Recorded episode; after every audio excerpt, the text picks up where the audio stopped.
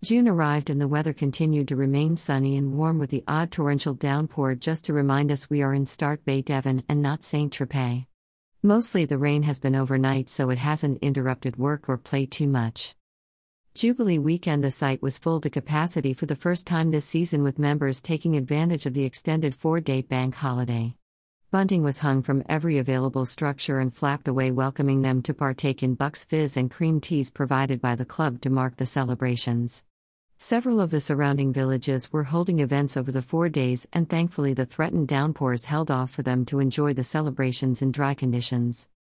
Work on site has continued in earnest with a combination of warmth, sunshine, and showers encouraging everything to grow at an alarming rate. The days fly by juggling office paperwork, facility cleaning, site maintenance, grass cutting, departures, arrivals, and pitch checking. Whatever the weather, the same jobs need doing every day. We needed to visit a major town to access banks and shops that are non existent in rural Devon, so headed out to Plymouth for a spot of retail therapy. The city is just over an hour's drive from Start Bay, and there are three park and rides situated on the outskirts. We used one on the east side called Coypool, which is motorhome friendly with no height barriers. The bus whisked us swiftly into the city, and the first stop was right outside the large Drake Circus shopping center. We got off here not knowing where else to and walked through the retail center out onto the vast pedestrianized shopping streets. The bus does stop at several other locations in a big loop around the main shopping area so you can get off or on wherever it suits. After conducting our business at the banks and browsing the big brand shops that we have been denied of the past few months, we made our way to the Hoe. Plymouth Hoe is steeped in history and probably most famous for being where Sir Francis Drake had a game of bowls whilst waiting for the tide to turn before heading out to defeat the Spanish Armada in 1588. On the wide green area overlooking Plymouth Sound stands the well known landmark of Smeaton's Tower, an iconic red and white striped lighthouse. The lighthouse was originally built on Eddystone Reef in 1759 but was moved stone by stone in the early 1880s when it was found that the rock it was standing on was crumbling away. It stands 72 feet high and offers views across the Sound and Drake's Island from the restored lantern room at the top. Smeaton's Tower in Plymouth Hoe. Below the Hoe is the Tinside Lido, an open air Art Deco swimming pool.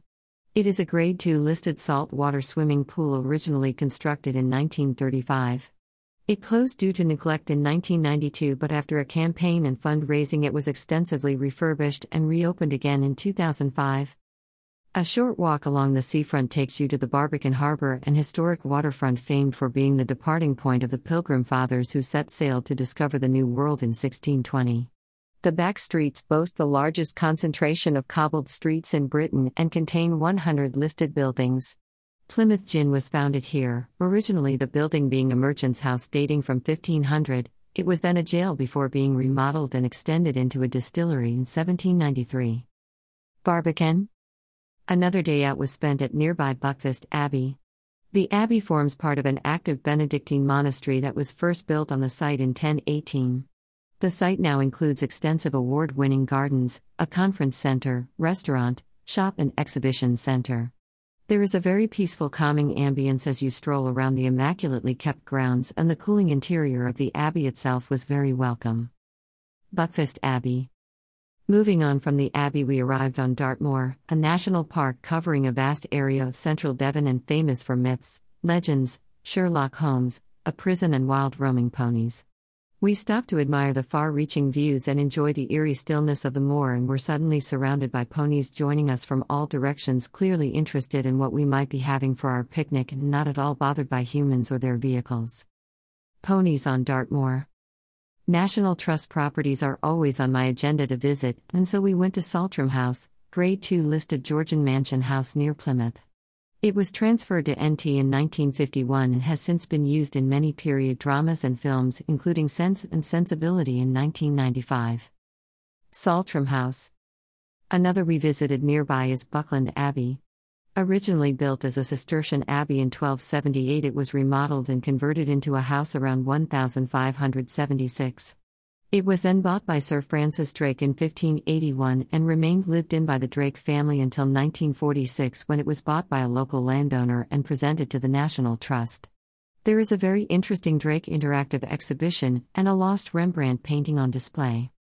Buckland Abbey That was our travels in June, and there has been plenty more since, so join us in the next blog as the weather hots up in July and we continue to explore Devon.